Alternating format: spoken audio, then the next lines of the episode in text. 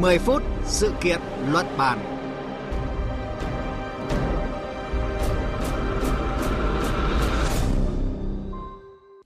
Quý vị và các bạn đang đến với chương trình 10 phút sự kiện luận bàn của Đài Tiếng nói Việt Nam. Thưa quý vị, với kế hoạch hành động không khói thuốc 2025, chính quyền New Zealand đang ấp ủ chiến lược đầy tham vọng để từng bước trở thành quốc gia không khói thuốc lá.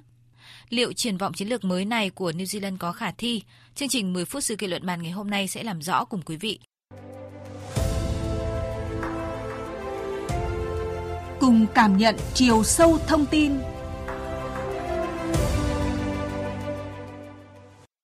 Thưa quý vị, được đánh giá là kế hoạch mạnh tay nhất đối với ngành công nghiệp thuốc lá sau nhiều nỗ lực chưa thực sự thành công.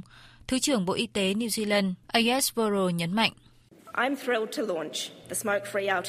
Tôi rất vui mừng khi khởi động kế hoạch hành động không khói thuốc 2025. Đây là một cột mốc quan trọng trong lịch sử kiểm soát thuốc lá của đất nước chúng tôi.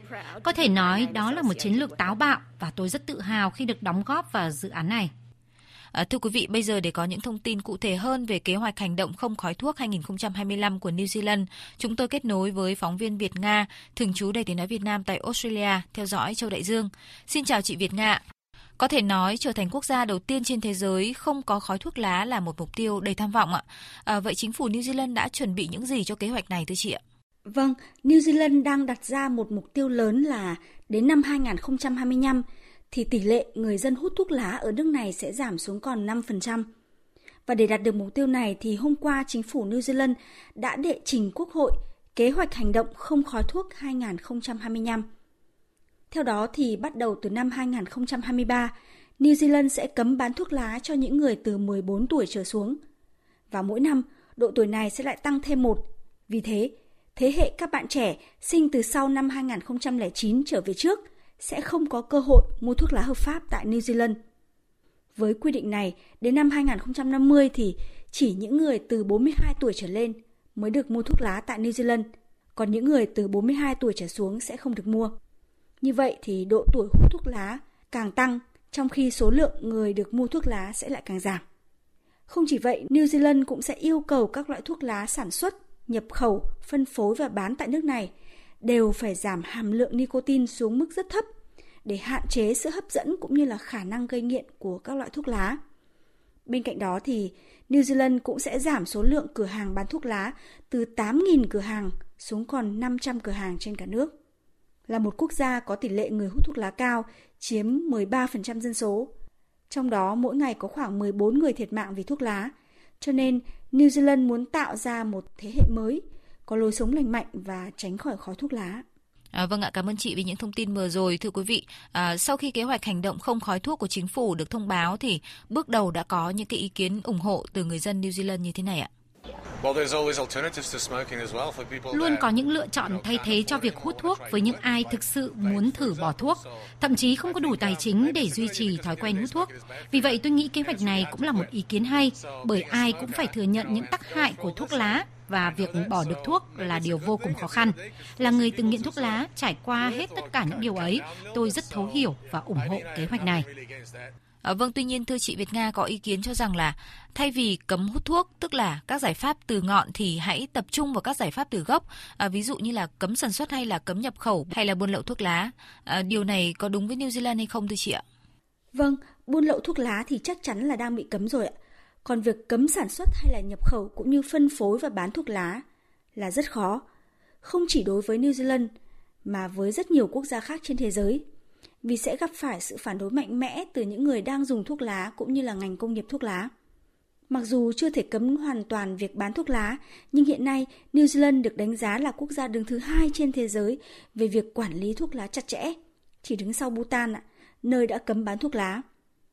Từ năm 2012 thì New Zealand đã buộc các công ty thuốc lá để bao bì trơn khi bán tại thị trường nước này. New Zealand cũng hiện đánh thuế cao đối với thuốc lá, khiến cho giá bán một bao thuốc lá tại New Zealand lên tới khoảng 30 đô la New Zealand, tức là tương đương với khoảng 500.000 đồng.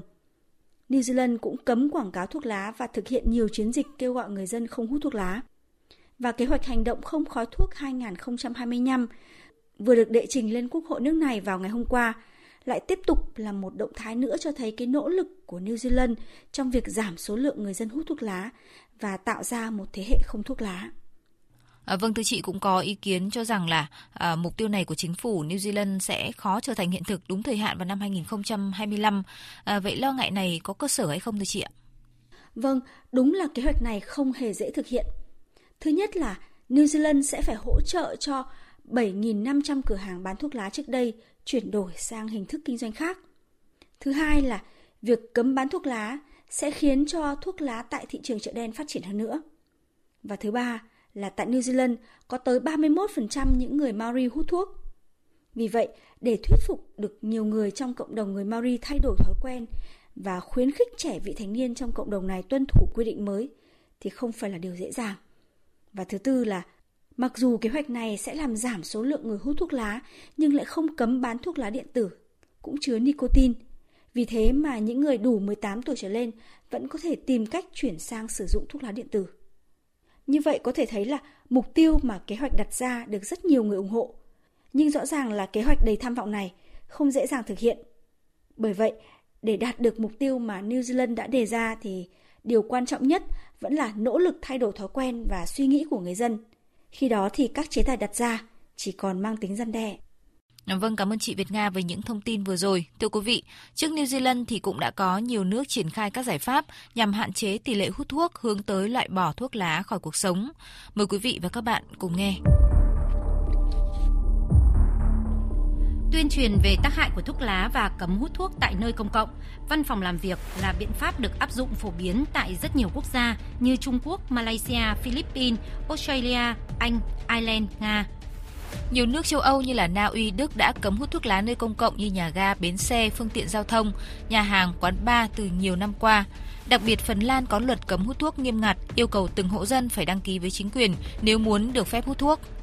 Là nước chủ nhà Thế vận hội Olympic 2020, Nhật Bản thời gian qua cũng cố gắng tạo hình ảnh một Tokyo không khói thuốc bằng việc cấm hút thuốc ở tất cả những nơi công cộng và trong nhà hàng, quán bar, quán cà phê. Singapore đã quyết định nâng tuổi được phép hút thuốc lá từ 18 lên 21 trong vòng 3 năm kể từ năm 2019. Nhiều nước ASEAN thời gian qua cũng tích cực triển khai mô hình thành phố du lịch không khói thuốc, tăng cường mạng lưới hợp tác về thực thi môi trường du lịch không khói thuốc giữa các quốc gia. Ngoài ra, theo đề xuất của Liên Hợp Quốc, các quốc gia cũng cần tiến hành những biện pháp khác như là tăng thuế hay tăng giá đối với các sản phẩm thuốc lá.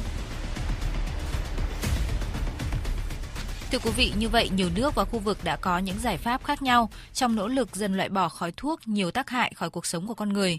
Trong đó, chiến lược của New Zealand đến thời điểm này được đánh giá là mạnh mẽ và nhiều tham vọng. À, tuy nhiên, liệu nước này có đạt được mục tiêu quốc gia không khói thuốc như kế hoạch hay không? Điều này còn phụ thuộc vào rất nhiều yếu tố. Tới đây thì chương trình 10 phút sự kiện luận bàn cũng xin dừng lại. Cảm ơn quý vị và các bạn đã chú ý lắng nghe. Chương trình do biên tập viên Phương Hoa thực hiện.